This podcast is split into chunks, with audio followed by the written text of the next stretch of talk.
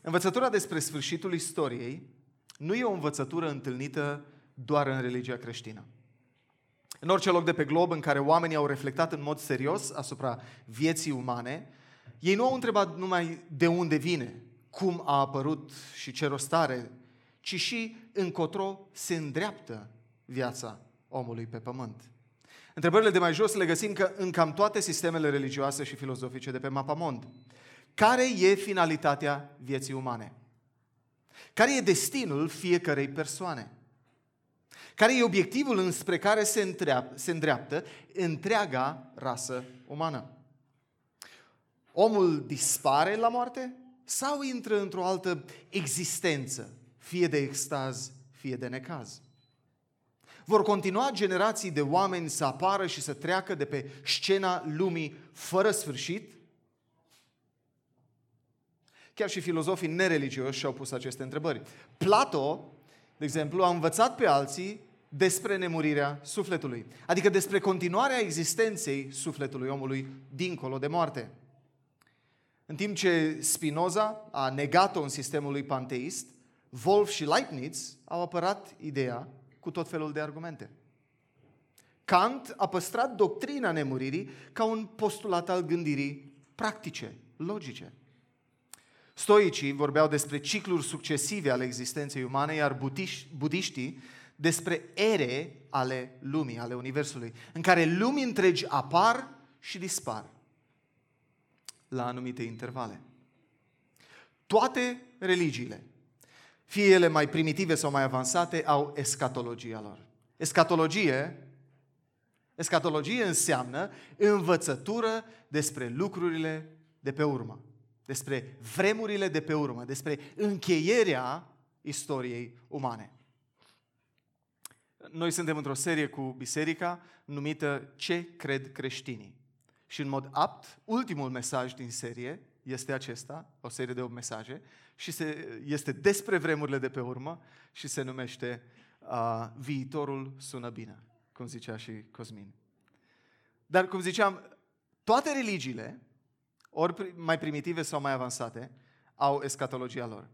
Budismul are nirvana. Islamul are un paradis senzual rezervat bărbaților.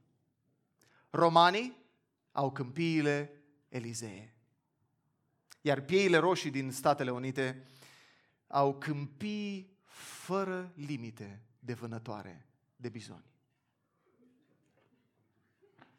J.T. Addison spune, credința în supraviețuirea sufletului uman după moartea fizică este atât de universală în răspândirea ei, încât aproape că nu avem dovezi că ar exista vreo religie, trib sau națiune în care să nu existe credința în viața dincolo de moarte. Această credință se poate manifesta în diferite feluri. Unii cred că morții încă plutesc în jurul nostru, la îndemână. Alții se închină strămoșilor sau încearcă să-i contacteze prin diferite ritualuri. Sau își imaginează o lume de dincolo populată de cei morți. Iar alții cred în ideea transmigrării sufletelor. Însă e mereu prezentă această idee, într-un fel sau în altul, în cam toate religiile. În vreme ce în toate aceste religii sau sisteme filozofice lucrurile sunt vagi și incerte, învățătura creștină asupra vremurilor de pe urmă e caracterizată de precizie, detalii și claritate. Într-o anumită măsură. Iar din perspectivă creștină, gândul acesta al existenței după moarte e pus acolo de Dumnezeu însuși. Solomon, marele împărat al, uh, sau rege al uh, regatului lui Israel, a scris la un moment dat în cartea Eclesiastul, orice lucru el îl face frumos la vremea lui, el fiind Dumnezeu. A pus în inima lor, a oamenilor, chiar și gândul veșniciei, măcar că omul nu poate cuprinde de la început până la sfârșit toată lucrarea pe care a făcut-o Dumnezeu. În dimineața asta nu voi petrece timp să combat poziții eretice sau deviante de, legate de învățătura creștină despre vremurile de pe urmă. Ne-ar trebui un curs de câteva săptămâni să facem asta. Deci ce voi încerca să fac în următoarele zeci de minute e destul de... O să vă întindă puțin, dar sper să rămâneți cu mine, întinși fiind. Voi încerca să rezum învățătura ortodoxă cu cu privire la um, veșnicie. În sensul ortodox, în sensul de ortodox, învățătură dreaptă creștină. Și eventual să menționez câteva opțiuni la anumite puncte. Uh, aș vrea să menționez că noi, ca și echipă pastorală, eu, Adiel și ceilalți prezbiteri, um, nu avem poziții foarte ferme pe chestiuni de detaliu.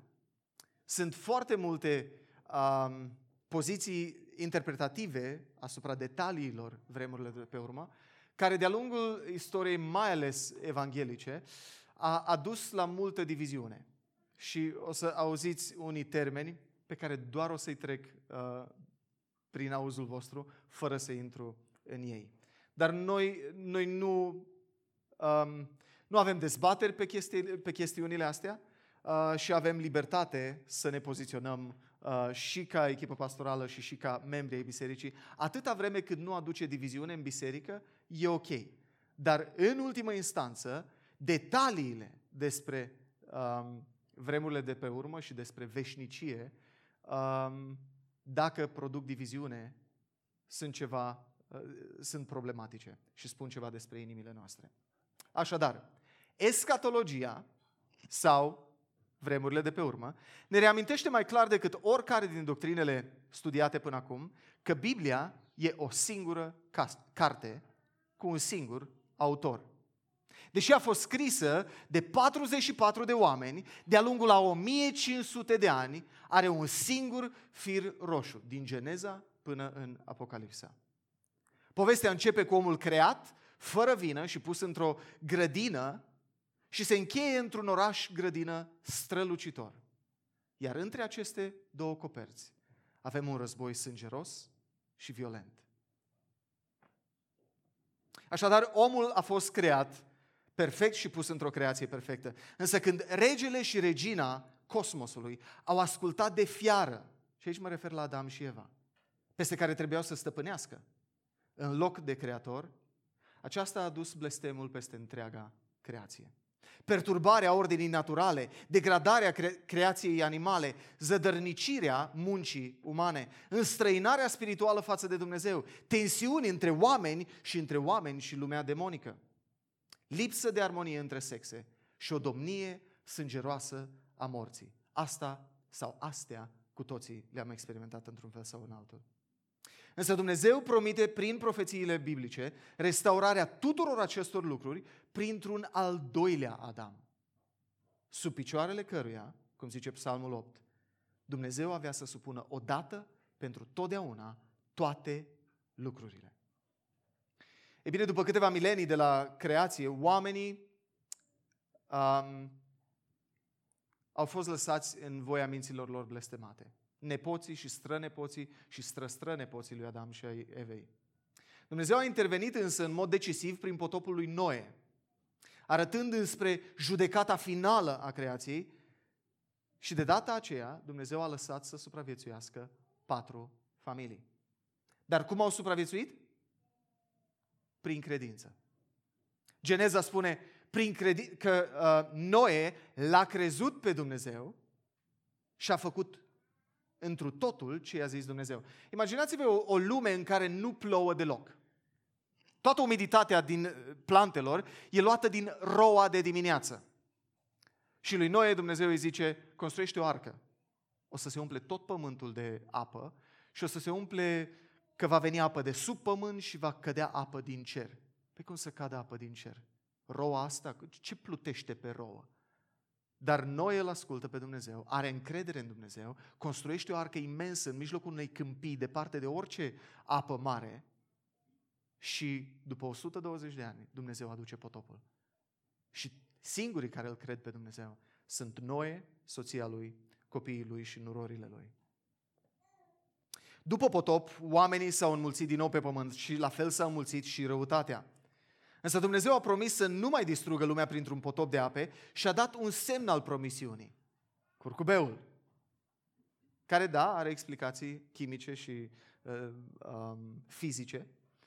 Dar apoi Dumnezeu și-a ales un om credincios pe nume Avram și i-a promis lui Avram că prin urmașii lui avea să binecuvânteze întreaga creație. A vrea să, să instituie o națiune care va fi condusă uh, altfel decât orice națiune de pe pământ. Va fi o teocrație, nu democrație, nu, uh, uh, nu, nu o monarhie, ci o teocrație. O națiune care va fi condusă de Dumnezeu însuși. Însă, cum demonstrează și cărțile istorice ale Bibliei, din judecători până la 1 și 2 Samuel, 1 și 2 regi, și cum demonstrează și cărțile profetice, de la Isaia până la Maleahi, națiunea a eșuat în mandatul lor dat de Dumnezeu. Și în loc să fie niște închinători adevărați și niște martori ai, supu- ai supunerii față de Dumnezeu, au devenit o națiune idolatră ca celelalte din jurul lor. Iar pedeapsa pentru ei a fost exilul. Și nu intrăm în detalii, națiunea s-a împărțit în două, dar și partea de nord și partea de sud au ajuns să fie sclavi în exil. Toată istoria biblică a națiunii Israel arată că inima omului e nespus de înșelătoare și de deznădăjduit de rea. Și Ieremia întreabă, cine poate să o cunoască? Oare cine dacă nu Creatorul ei? Așa că în tot acel timp Dumnezeu lucra în fundal prin genealogia lui Avram, Iuda și David să aducă pe lume un salvator. Un salvator care să le vindece tocmai inima, care e deznădăjduit de rea și nespus de înșelătoare. Un salvator care avea să se interpună între mânia lui Dumnezeu și cei care cred în El. Și care avea să conducă prin dreptate și sfințenie poporul lui Dumnezeu. Acest trimis, Mesia, Hristos, avea să dea iertare de păcate celor care cred în moartea lui înlocuitoare, prin credință. Iar la fel ca noi, prin credința în promisiunea lui Dumnezeu, creștinii vor fi ascunși într-o arcă în Hristos pentru a trece peste flăcările violente ale judecății lui Dumnezeu. Odată venit în lume, Iisus Hristos, Fiul lui Dumnezeu, multe ițe s-au legat, multe ițe profetice, însă multe altele au fost um, aruncate pe scenă, au, fost, uh, au, au apărut. Așa că, de exemplu, devine evident odată cu venirea lui Hristos în lume că Dumnezeu a avut mereu un plan să salveze oameni din orice națiune, din orice trib, de orice culoare a pielii, de orice convingeri, de orice status social, nu doar din națiunea Israel. Devine evident de asemenea că niciun lider uman, în afară de Dumnezeu însuși întrupat, nu putea împlini cerințele legii morale și nu putea îndrepta tot răul care a intrat în creație prin neascultarea lui Adam.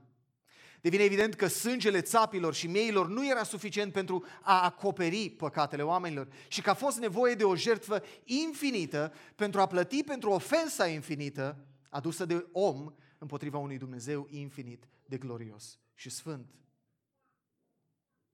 A fost tot mai clar că împărăția promisă lui Israel nu era una geografică și politică de partea asta a zilei judecății, ci una spirituală, cel puțin în era bisericii. Iar după ziua Domnului va fi instaurată domnia perfectă a lui Isus, regelui Isus, peste toată creația. Apoi ceea ce zice Ioel în capitolul 2, unul din profeții vechi testamentali, eu voi fi Dumnezeul lor și ei vor fi poporul meu, dobândește un nou sens după învierea lui Isus, când el le spune ucenicilor săi, toată autoritatea mi-a fost dată în cer și pe pământ. Mergeți și faceți ucenici, botezându-i în numele meu și învățându-i să păzească tot ce v-am poruncit și iată, eu sunt cu voi până la finalul veacurilor. Biserica devine acel popor al lui Dumnezeu care îi se închină și care îl face cunoscut ceea ce ați experimentat în dimineața asta sau am experimentat împreună, cântând teologie pe muzică. E, e parte din închinarea pe care biserica i-o aduce lui Dumnezeu cântând promisiunile Lui, cerându-i în continuare dreptate și așteptând și grăbind venirea Lui.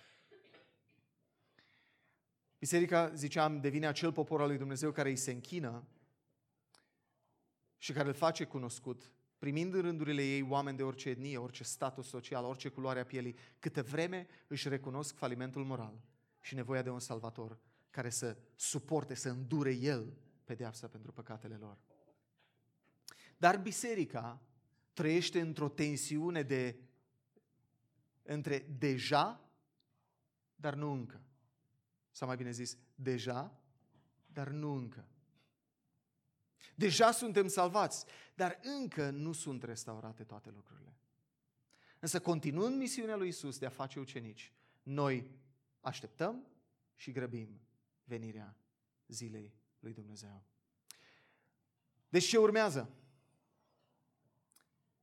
Noi creștinii credem că istoria curge spre finalul ei. Un timp numit ziua Domnului sau ziua judecății.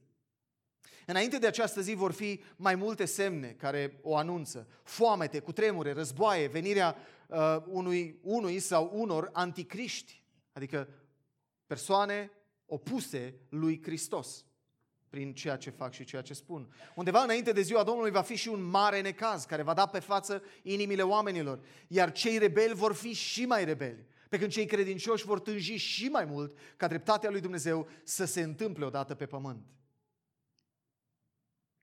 La judecată, umanitatea va fi împărțită în două. În limbaj pastoral, caprele la stânga și oile la dreapta mielului. Haideți să luăm câteva din elementele menționate mai devreme și să vedem ce înseamnă. Și acum, dacă până acum v-am pierdut, acum e bine să vă concentrați puțin. Ce este? Va, va suna un pic ca un glosar teologic. Vă avertizez. Dar va fi plin de, mm, wow, n-am știut, sau wow, cât de tare, de-abia aștept să aflu mai multe. Ce este necazul cel mare? Textele care adresează în mod deosebit uh, vremurile de pe urmă sunt cartea lui Daniel, profetul Daniel din Vechiul Testament, uh, profetul Isaia, profetul Ezechiel, uh, apoi în Noul Testament avem Matei 24 și 25, unde Isus învață ucenicii și întreaga națiune Israel despre vremurile de pe urmă. Avem 1 Tesaloniceni, o epistolă scrisă de Pavel, și avem prin excelență, cartea Apocalipsa, de unde și termenul de apocaliptic. E cartea care se focalizează în mod deosebit pe finalul vremurilor. Deci din cărțile astea spicuite uh, vor fi câteva uh, pasaje sau învățături rezumate. Așadar, ce este necazul cel mare? La fel ca întreaga escatologie creștină, și necazul cel mare e caracterizat de dualitatea deja, dar nu încă. Necazul fiind parte din experiența prezentă a fiecărui credincios din toate veacurile. Domnul Isus în, Sfânt, în Evanghelia Sfântului Apostol Matei spune ucenicilor săi că vor fi cu tremure, religii false puternice și conflicte mari extrem de sângeroase. Isus Hristos îi avertizează că aceste aspecte ale necazului sunt doar durerile nașterii, adică doar începutul sfârșitului și că vor fi prezente în fiecare epocă de-a lungul istoriei umane, până la final. Aceste dureri culminează totuși cu o vreme de pe urmă, caracterizată de un necaz fără precedent, în care Isus spune că oamenii vor scrâșni din dinți, vor merge la munți și vor cere munților să cadă peste ei. Oamenii vor căuta în mod activ moartea lor. Atât de mare va fi necazul în vremea aceea. Implică tot felul de elemente și, um, și cauze naturale, meteo- condiții meteorologice, chestii astrale, meteori care cad pe pământ și așa mai departe. Dar va fi un necaz extrem de mare, cum lumea n-a mai văzut până atunci.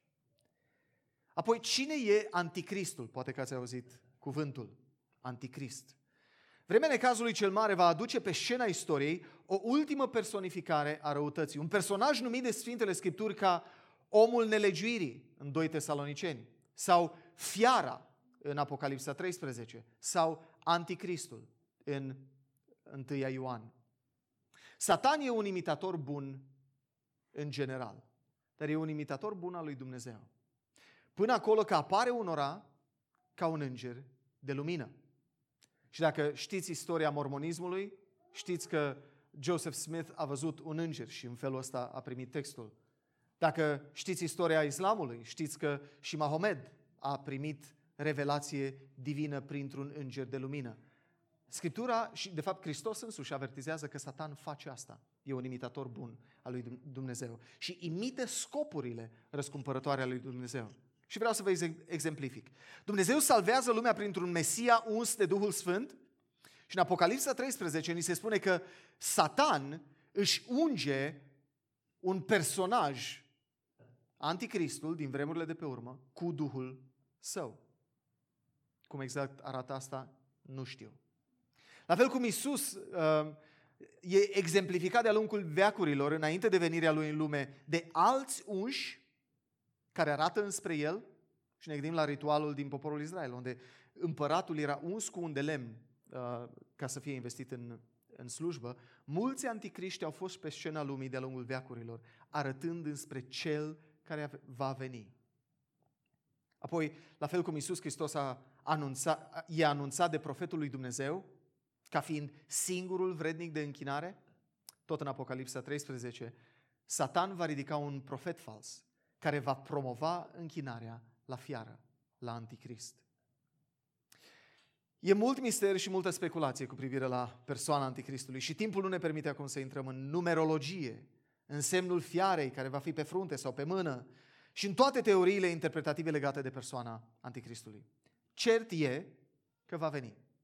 Și că cei născuți din nou, care au discernământ spiritual, vor putea să-L recunoască și să înțeleagă vremurile în care trăiesc.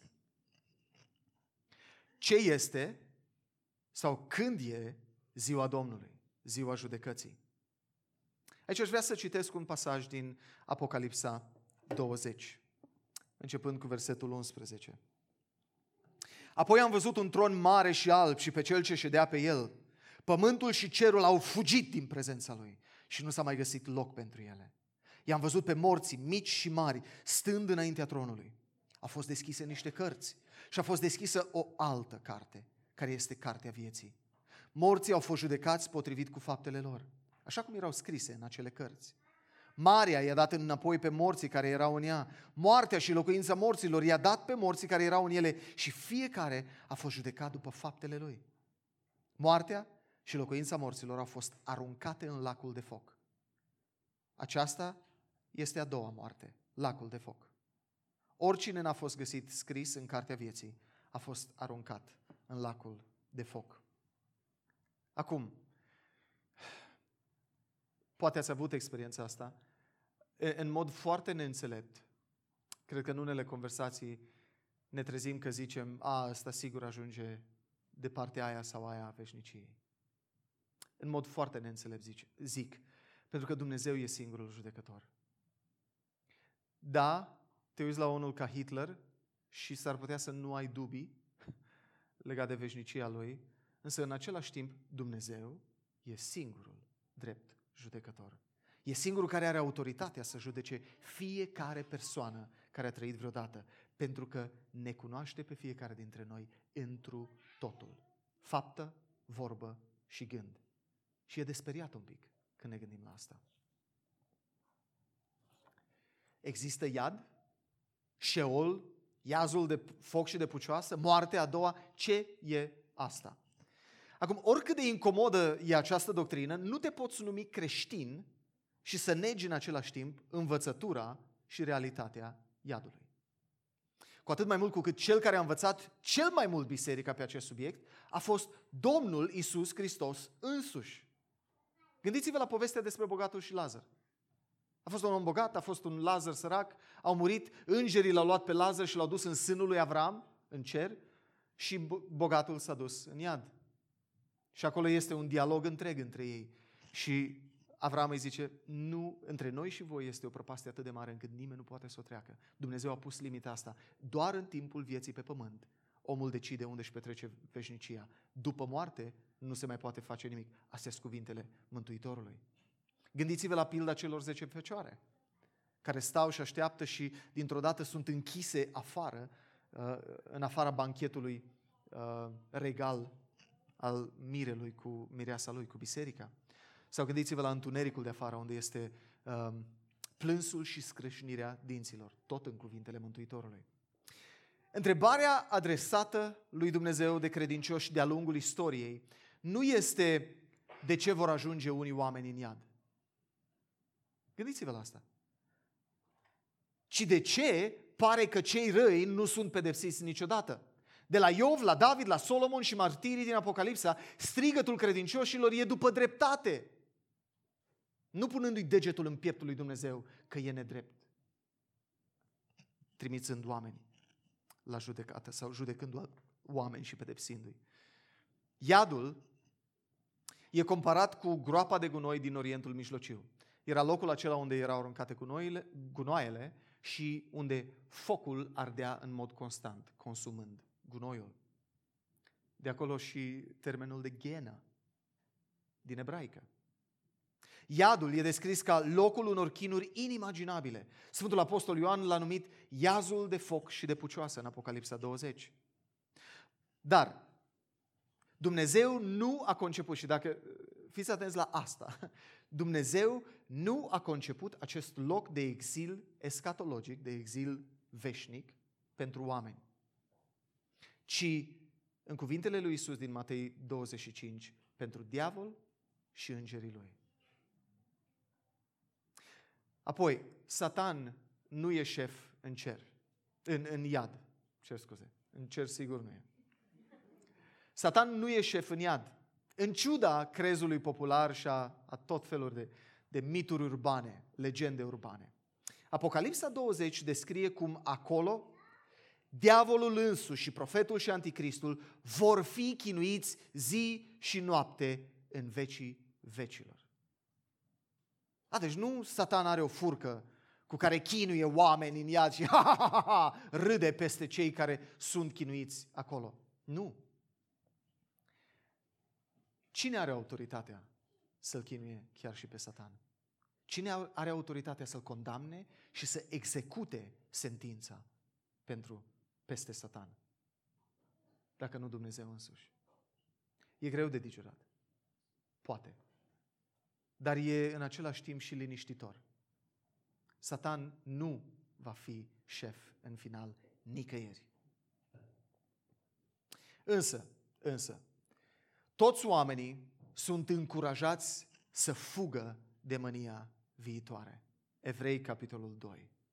Așa că dacă lucrurile astea te pun pe gând, fugi la Hristos și nu mai ignora Evanghelia salvării, vestea bună a salvării pe care ai auzit-o de atâtea ori. Escatologia creștină, învățătura creștină despre vremurile de pe urmă, spune că azi e ziua salvării. În timpul acestei vieți, când judecata e suspendată temporar, dacă vreți, e momentul căinței și împăcării cu Dumnezeu. Da, iadul e groaznic. Dumnezeu l-a conceput să fie astfel. Însă reacția noastră la o astfel de doctrină ar trebui să fie misiunea și evangelizarea oamenilor din jurul nostru. Ar trebui să ne îngrozim știind că unii ar putea petrece veșnicia departe de Dumnezeu în genul ăsta de chinuri. C.S. Lewis, care a scris Narnia, scria la un moment dat, Până la urmă, răspunsul pe care trebuie să-l dăm tuturor celor care obiectează față de doctrina iadului este tot o întrebare. Ce îi cer de fapt lui Dumnezeu să facă? Să le șteargă toate păcatele trecute? Să le dea cu orice preț un nou început, ușurând fiecare greutate și oferindu-le orice ajutor miraculos? Dar Dumnezeu a făcut asta la calvar nu vor fi. Să îi ierte, continuă Lewis, nu vor fi iertați. Să îi lase în pace, dar vai, mă tem că asta va face în sfârșit. Îi va lăsa în pace.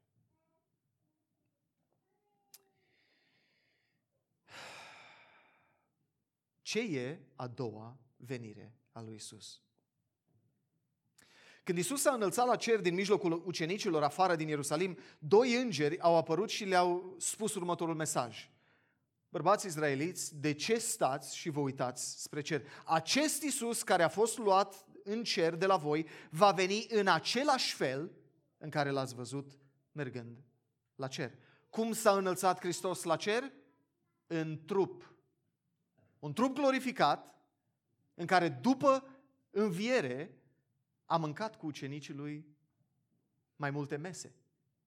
A fost atins de Toma și i-a văzut rănile din mâini, din picioare, rana din coastă. Era trupul glorificat care a suferit pentru noi. Era identificabil ca Isus însuși. La fel cum s-a înălțat, va veni înapoi, spune fapte 1. În vreme ce toți credincioșii ortodoxi din toate timpurile au susținut revenirea fizică în trup al lui Isus la sfârșitul veacurilor, creștinii au fost divizați cu privire la momentul când se va întâmpla aceasta, în succesiunea evenimentelor de la finalul istoriei umane. Aceasta a făcut să curgă multă cerneală în creionarea pozițiilor diferite și în articularea unor noi termeni. Dispensaționalism, răpire pretribulaționistă, post-tribulaționistă, mid-tribulaționistă, amilenism, premilenism, postmilenism, iar unele speculații teologice publicate sub formă de nuvele creștine, vezi Left Behind, cum e în română? Lăsați în urmă. Hmm. Au ajuns să fie considerate, considerate doctrine ortodoxe. Ce știm sigur însă din textele Scripturii e că a doua venire a lui Isus va fi un eveniment special după necazul cel mare, în care Isus apare pe cer înspre răsărit și își cheamă biserica în văzduh. Răpirea bisericii e un eveniment public, o reabilitare a reputației lui Isus înaintea întregii lumi. Puține lucruri se zic atât de nasoale despre, poate, despre alte religii, cum se zic despre creștinism. Îmi aduc aminte, eu am, am crescut în mediul creștin și da, evanghelic, înainte de Revoluție. Și de la, de la canibalism, la incest și la ce vreți dumneavoastră, erau toate prezente ca descriere a uh, creștinilor care își asumau creștinismul. Răpirea bisericii va fi o reabilitare a reputației lui Isus și a miresei lui, a bisericii, înaintea întregii lumi. La fel ca intrarea în Ierusalim, răpirea bisericii e un gest regal. Explozia simultană a cimitirilor de pe Mapamond pentru a elibera sfinții din prinsoarea lor va fi o nouă dovadă a faptului că oile cunosc glasul păstorului lor și îl urmează. Chiar dacă asta înseamnă să vină de la moarte la viață sau să îl întâlnească în văzduh. Ce este domnia de o mie de ani? În Apocalipsa 20, Sfântul Apostol Ioan începe așa, capitolul 20. Capitolele au fost, sunt o împărțire ulterioară. Ioan n-a scris 20 acolo și după aia 1, versetul 1 și 2. Dar, la un moment dat, Ioan zice, am văzut un înger care cobora din cer și care avea cheia adâncului și un lanț mare în mână. Figurat sau la propriu, nu știu. El a înșfăcat dragonul, șarpele cel vechi, care este numit diavolul și satan, și l-a legat pentru o mie de ani. El l-a aruncat în adânc, apoi a încuiat și a pecetuit intrarea asupra, deasupra lui, ca să nu mai ducă în, rădăci, în rătăcire neamurile, până când se vor fi împlinit cei o mie de ani. După aceea, trebuie să fie dezlegat pentru puțin timp. Și continuă, am văzut niște tronuri, iar celor ce ședeau pe ele li s-a dat autoritatea să judece. Am văzut și sufletele celor ce erau decapitați, ce au fost decapitați din cauza mărturiei lui Isus și din cauza cuvântului lui Dumnezeu, care, care nu i s-au închiat, închinat fiarei, nici chipul ei și care n-au primit semnul ei pe frunte și pe mână. Ei au înviat și au domnit cu Hristos timp de o mie de ani. Ceilalți, ceilalți morți n-au înviat până când nu s-au împlinit cei o mie de ani. Aceasta este prima înviere. Când se vor fi împlinit cei o mie de ani, Satan va fi dezlegat din închisoarea în care a fost aruncat. Ce știm e că e o perioadă de timp care nu e foarte clar delimitată de starea veșnică a oamenilor și a lucrurilor. Un fel de interludiu uh, care cred că pentru Dumnezeu are cel mai mare sens. Noi ne uităm la el și zicem de ce, dar Dumnezeu l-a gândit și l-a, l-a pus în curgerea istoriei acolo. Se pare că în cei o mie de ani, blestemul de după cădere e cel puțin în parte limitat, dar nu îndepărtat total. Națiunile nu mai luptă unele împotriva altora, pentru că Isus, regele, le conduce cu pace prin ucenicii lui care stau pe tronuri. La finalul mileniului, Satan e eliberat și pornește o revoltă împotriva împărăției lui Isus, însă revolta e rapid înfrântă și începe judecata oamenilor. Începe învierea tuturor de pretutindeni și judecata oamenilor, îngerilor și națiunilor. Ce este cerul?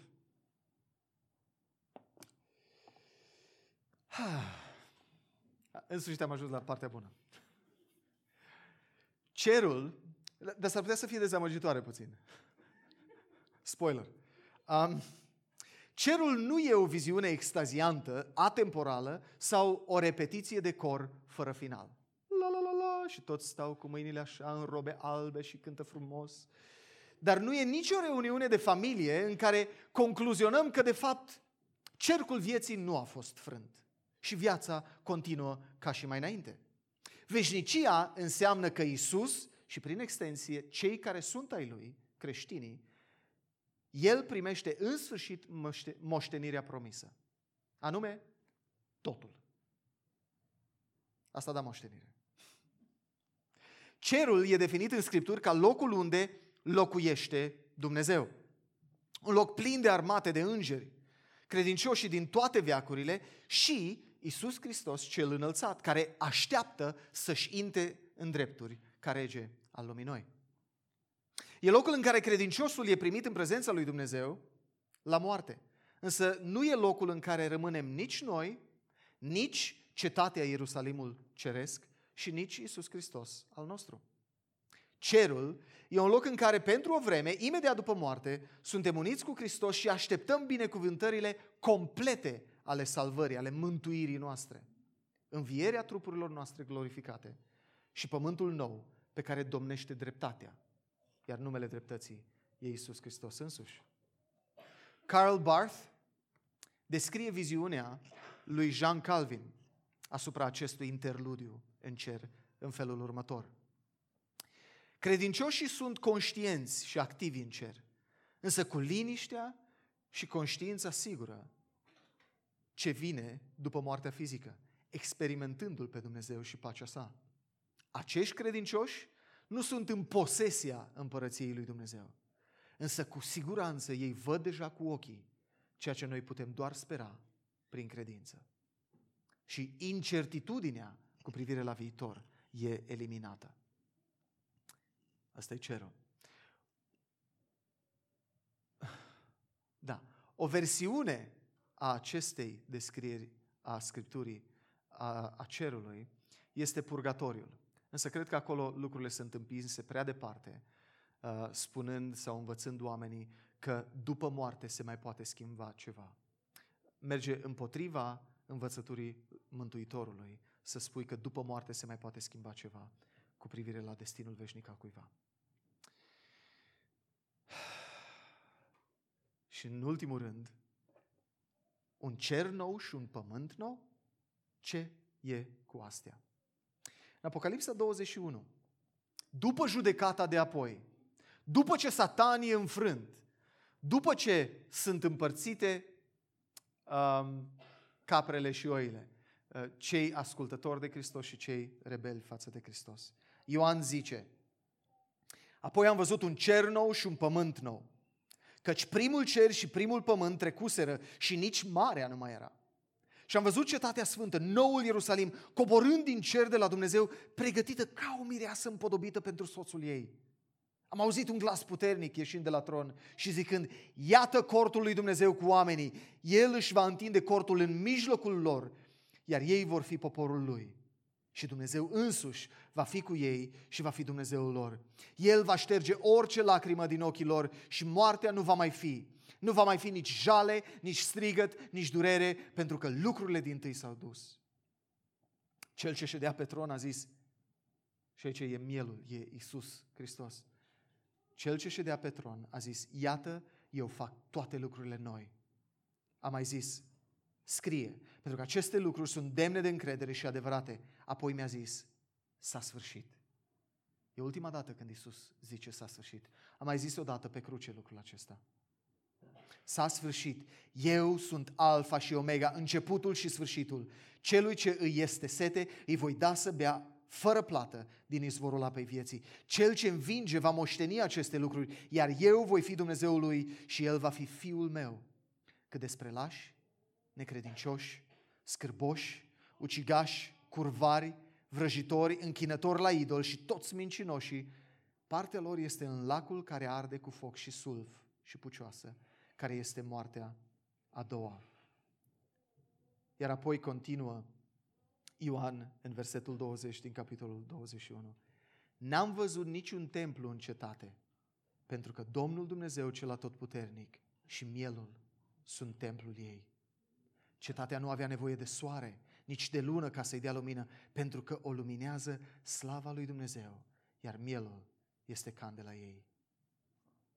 Asta da descrierea veșniciei.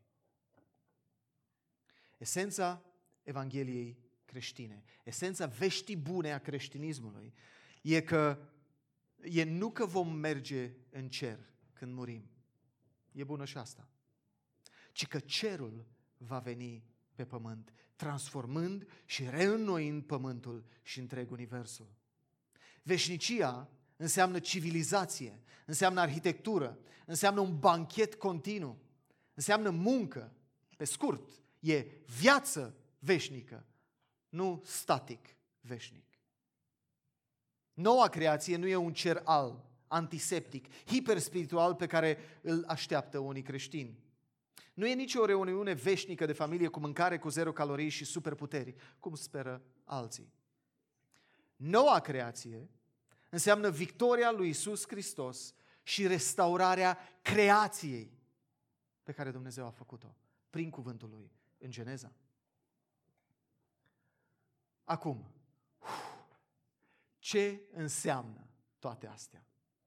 Sper că v-am, v-am dat așa o viziune a ceea ce ne așteaptă și cu, și cu wow, încât să așteptăm cu încântare venirea lui Isus.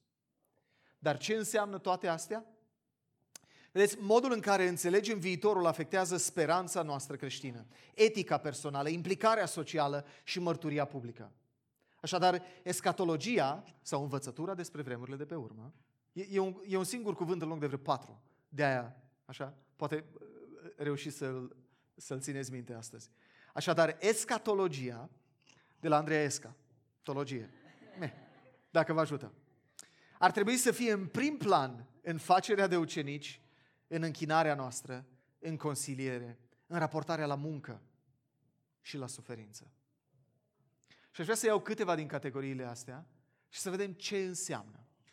Ce înseamnă escatologia, învățătura creștină despre vremurile de pe urmă, pentru mormântare și suferință?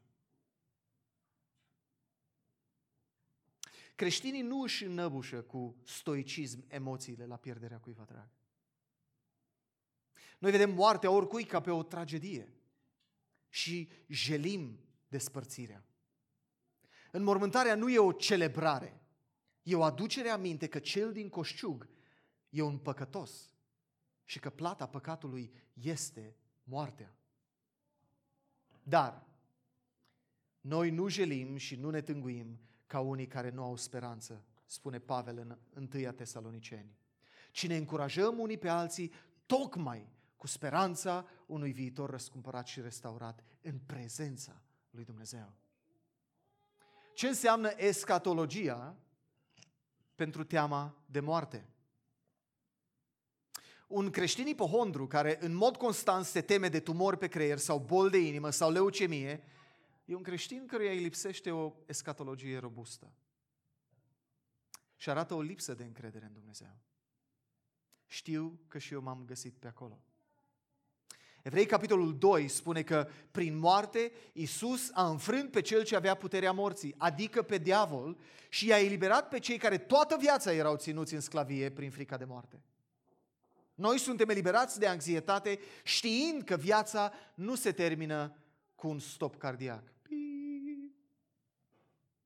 Mai mult, în loc să celebrăm doar tinerețea fără bătrânețe și viața fără de moarte, ar trebui să onorăm și să respectăm bărbații și femeile în vârstă din mijlocul nostru. Ce înseamnă escatologia pentru iertare sau neiertare? Când iertăm pe cei ce ne greșesc, noi mărturisim prin faptă că răzbunarea e a lui Dumnezeu. Romani, capitolul 12. Nu mai trebuie să pedepsim noi un credincios, pentru că dreptatea lui Dumnezeu a fost satisfăcută la calvar, la Golgota, pe cruce. Nu mai trebuie să ne răzbunăm nici pe necredincios, știind că păcatul lui împotriva noastră va fi judecat în iad. Sau mai cu speranță că atunci când păcătosul e unit cu Hristos prin pocăință, și păcatele lui sunt iertate. Neiertarea spune unul din două lucruri. Fie, dacă ofensatorul e creștin, moartea lui Isus pe cruce nu a fost destul și noi trebuie să adăugăm la suferințele lui Hristos pentru el sau pentru ea. Fie, dacă ofensatorul nu e credincios, nu e împăcat cu Dumnezeu, iadul, când nu iertăm, spunem că iadul nu e o pedeapsă suficientă pentru ce ne-a greșit. Și deci noi trebuie să adăugăm la revărsarea plină de mânie a dreptății lui Dumnezeu. Oricum ar fi, ne pune în scaunul judecătorului suprem. Și e o ofensă directă la adresa lui Dumnezeu. Ce înseamnă escatologia pentru smerenie? Vedeți, tentația diavolului e să apucăm împărățiile lumii acesteia cu forța acum. Asta a fost tentația pentru Isus în deșert. Când l-a dus pe Isus Duhul în deșert și cel rău a venit și l-a tentat, l-a ispitit de trei ori, ispitirea lui Isus, i-a oferit împăr- împărățiile lumii. Noi suntem tentați să apucăm acum împărăția lumii, chiar dacă această împărăție înseamnă o reputație mai înaltă între colegii noștri de la birou. Un birou pe colț în clădirea de birouri în care lucrăm. Cultivarea smereniei nu înseamnă negarea dorinței, dorinței după glorie, ci a ne dori gloria cea mai mare care vine de la Hristos în veșnicie. Atunci când credem în judecata lui Hristos și în domnia lui viitoare peste întreg universul, nu ne mai afectează atât de mult stima pe care o avem sau nu avem din partea colegilor în pauza de cafea. Ce înseamnă escatologia pentru creșterea copiilor? Părinții își formează copiii în multe feluri. Dacă luăm doar felia disciplinei copiilor, un părinte care își disciplinează copilul când acesta e neascultător, îl învață despre disciplina și judecata lui Dumnezeu, în moduri mult mai adânci decât poate să o facă o lecție de școală duminicală la mini Un părinte care nu își disciplinează copilul pentru neascultare, îl învață pe copil că nu vor exista consecințe pentru acest comportament. Adică părintele neagă tocmai doctrina iadului. În același timp, un părinte care disciplinează la mânie sau inconsecvent sau aspru, îl învață pe copil că Dumnezeu e capricios și nedrept. Dumnezeu ni se prezintă ca un tată până la urmă. Așa că rolul de părinte e unul foarte important. Ucenicia și disciplina copiilor trebuie să aibă mereu ca obiectiv pocăința și restaurarea, arătând înspre Dumnezeu ca fiind atât cel drept, dar și cel care îndreptățește pe cel care greșește. Asta e frumusețea Evangheliei creștine. Că Dumnezeu nu numai că e drept, dar prin Hristos la cruce ne și face drepți, plătind El în locul nostru. Ce înseamnă escatologia pentru vocație, muncă? De prea multe ori vedem predicatorii, pastorii, preoții, diaconii ca făcând munci cu valoare eternă. Restul credincioșilor muncesc doar ca să facă bani să susțină lucrările bisericii. Cel puțin așa vedem. Însă orice muncitor credincios, calificat sau necalificat, care găsește bucurie în munca pe care o prestează, de fapt se disciplinează pe sine din punct de vedere spiritual pentru a găsi plăcere în muncă în veșnicia lui Dumnezeu. Unde, apropo, munca nu se sfârșește. Ființele umane au fost concepute de Dumnezeu ca să-și găsească împlinirea în muncă. Acesta a fost un mandat pentru Adam și Eva înainte de căderea în păcat și va continua să existe după restaurarea tuturor lucrurilor. Ce înseamnă escatologia pentru, din punct de vedere al respectului pentru viață, specific viața umană? De vreme ce în împărăția lui Dumnezeu viața umană e respectată și protejată și nu va mai exista moarte și suferință, noi ar trebui să avem această prioritate a împărăției mereu înaintea ochilor noștri. Ar trebui să convingem, să propunem legi, să slujim comunitatea în care suntem pentru a pune capăt avortului sau măcar a limita efectele lui în societatea în care trăim. Pentru a, a limita efectele sau a pune capăt eutanasiei și războaielor nedrepte. Ar trebui să căutăm să salvăm copii nenăscuți și bătrâni nedoriți, adoptând copii, susținând financiar pe cei care adoptă, oferindu-ne voluntari în centre de criză de sarcină și îngrijind de cei înaintați în vârstă din comunitățile noastre. Ce înseamnă escatologia din punct de vedere al utopiei? Înțelegeți ce e utopia? E sistemul acela perfect unde nu mai este suferință, unde toate e, se, se implementează o dreptate maximă, perfectă, nimic nu funcționează sau totul funcționează perfect. De vreme ce împărăția lui, lui Hristos va fi adusă pe pământ doar după înviere și judecată, trebuie să avem grijă să nu facem Mesia, să facem un Mesia din fiecare lider sau stat care face o treabă bună acum. Între acum și veșnicie. Ar trebui să fim cât de activ putem în sfera politică, măcar dându-ne votul, da? Însă ar trebui să menținem mereu o anumită distanță emoțională și ideologică, știind că soluția politică supremă a tuturor problemelor umane va veni pe un cal alb în Apocalipsa 19 și nu va avea nevoie de votul evanghelicilor sau creștinilor. Ce înseamnă escatologia, învățătura creștină legată de vremurile de pe urmă, pentru apartenență sau membralitate într-o biserică locală? Escatologia creștină începe în ziua botezului.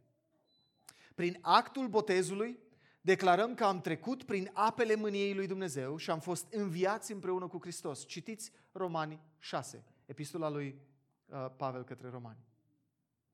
Apoi, biserica locală, ca o colonie a împărăției cerurilor, e responsabilă de cei care fac parte din rândurile ei.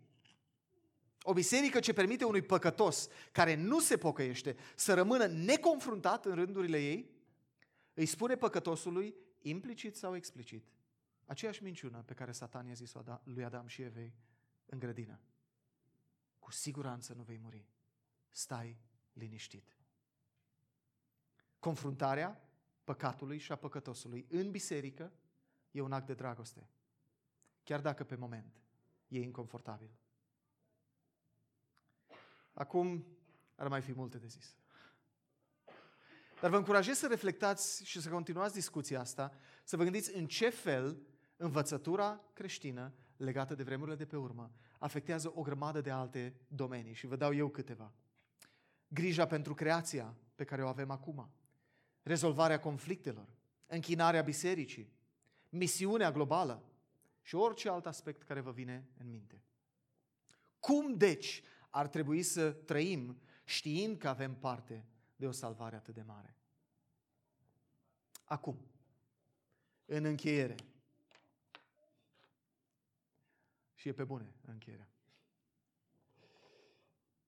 Um, pentru creștini, Escatologia nu constă în tabele profetice, frumos aranjate. Cine, ce, când, cum și știm exact ce urmează să se întâmple. Ci constă în serviciul lui funerar.